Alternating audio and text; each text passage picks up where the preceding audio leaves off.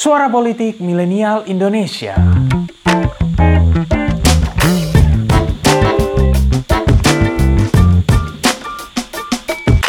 Kecewaan kita dengan segala kegembiraan dan kesedihan kita, dengan segala kesegaran dan keletihan kita, dengan segala ketetapan hati dan kebulatan tekad kita, dengan segala keberhasilan dan ketidakkeberhasilan kita.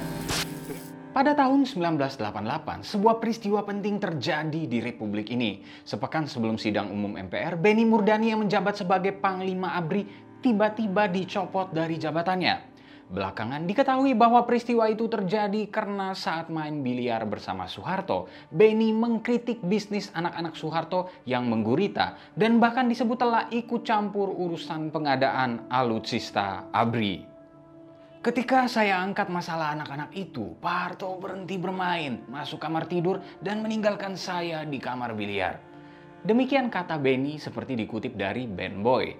Kolonel Luhut Binsar Panjaitan yang baru pulang pendidikan dari Washington DC juga bertanya pada Pak Benny, apakah benar rumor soal Bapak menjauh dari Soeharto? Benny menjawab, benar itu Luhut.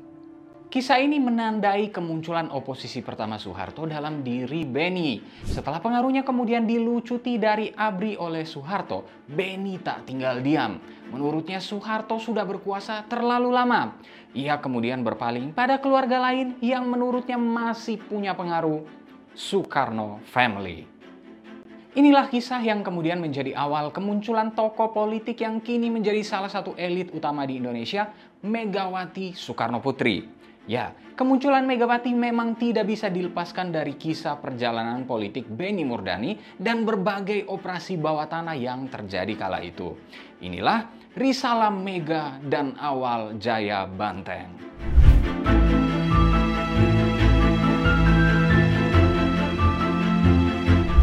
Relasi Benny Murdani dan keluarga Soekarno sebenarnya mulai terjalin pasca Benny ditugaskan memimpin operasi perintis ke wilayah Papua di sekitaran operasi Irian Barat pada tahun 1962. Di usianya yang masih 29 tahun kala itu nama Benny melambung pasca operasi itu dan membuatnya dianugerahi bintang sakti oleh Soekarno.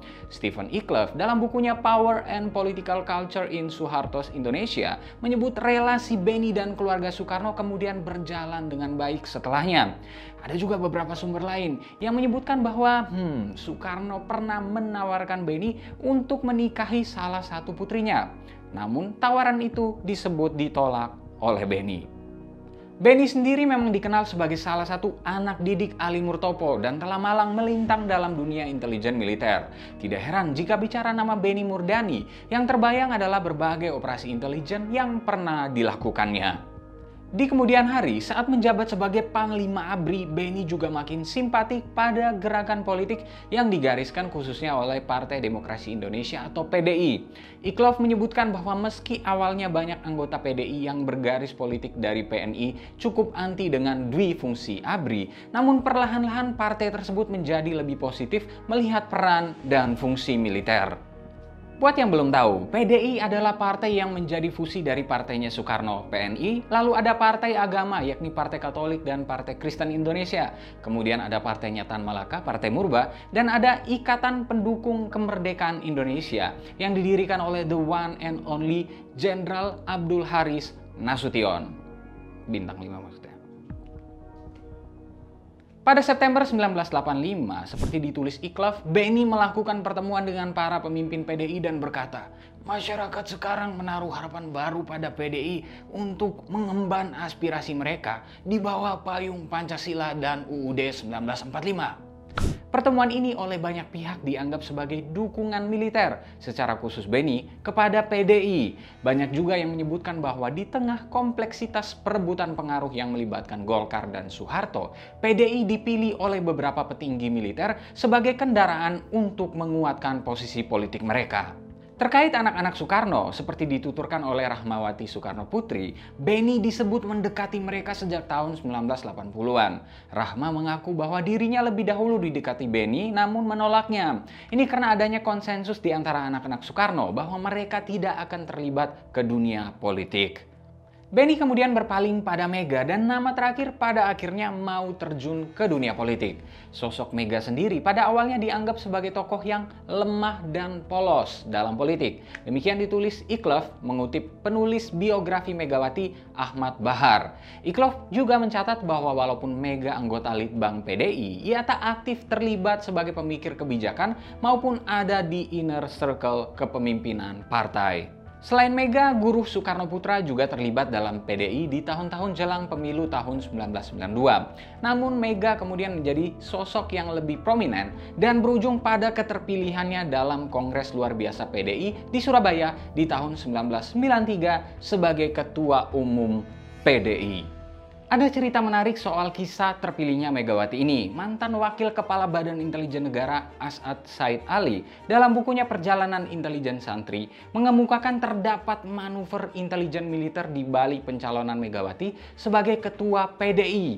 Sebelumnya beberapa tokoh militer memang telah melakukan hal yang sama kepada Partai Persatuan Pembangunan atau P3 dengan mengusung Jenaro. Nah, As'ad menyebut beberapa nama tokoh militer yang melakukan manuver, baik secara langsung maupun tidak langsung, pada pencalonan Megawati sebagai ketum PDI. Nama-nama dari kalangan ABRI dan Purnawirawan ABRI seperti Beni Murdani, Samsir Siregar, dan Pangdam 5 Jaya saat itu Maijen Hendro Priyono merupakan beberapa di antaranya. Menurut As'ad, kala itu beberapa tokoh militer merasa punya kepentingan untuk mendorong agar terbukanya keran demokrasi yang saat itu sedang berhadapan dengan totalitarianisme Orde Baru.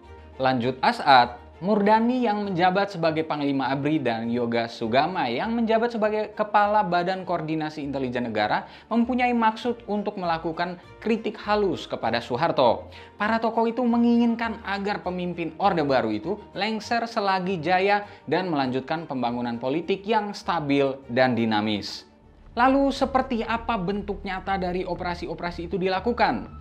Well, dukungan dalam kampanye, penguatan citra politik Mega, serta kontra strategi terhadap upaya Soeharto mengecilkan PDI misalnya, bisa menjadi beberapa poin utamanya. Yang jelas, upaya untuk membesarkan nama Megawati menjadi pekerjaan utama agar menghadirkan sosok yang bisa menjadi penantang utama kekuasaan totalitarianisme Orde Baru. Memang, setelah Mega terpilih dalam Kongres luar biasa di tahun 1993, PDI sempat mengalami friksi internal dengan kubu Suryadi. Namun ujung akhir perjuangan Mega adalah lahirnya PDI Perjuangan, partai yang mengantarkannya menjadi presiden dan kini menjadi partai terbesar di Indonesia. Dari kisah-kisah tersebut memang secara jelas tergambarkan bagaimana awal-awal kekuasaan dan kemunculan Megawati memang sangat dipengaruhi oleh faksi militer yang mendukungnya. Terlepas dari berbagai kritik terhadap Mega di kemudian hari, well soal penjualan aset negara atau surat keterangan lunas BLBI atau soal kepemimpinannya di PDI Perjuangan, harus diakui bahwa citra Mega sebagai putri Soekarno memang mampu menjadi jembatan menuju demokrasi dan reformasi 1998. Kita hanya bisa kembali mengenang kisah tentang operasi intelijen serta sosok-sosok militer seperti Benny Murdani. Sebab dari mereka lah awal karir politik Megawati bisa jadi besar hingga hari ini. Kisah Soeharto dan Benny juga jadi semacam refleksi relasi kekuasaan dengan bisnis yang melibatkan anak dan keluarga penguasa, hal yang akan selalu layak untuk kita diskusikan hingga hari ini. Sebab seperti kata novelis asal Amerika Serikat William Gaddis, power doesn't corrupt people, people corrupt power. Terima kasih telah mendengarkan episode kali ini. Nantikan episode-episode selanjutnya dan jangan lupa untuk kunjungi pinterpolitik.com untuk dapatkan informasi seputar fenomena politik di Indonesia. See you next time and bye-bye.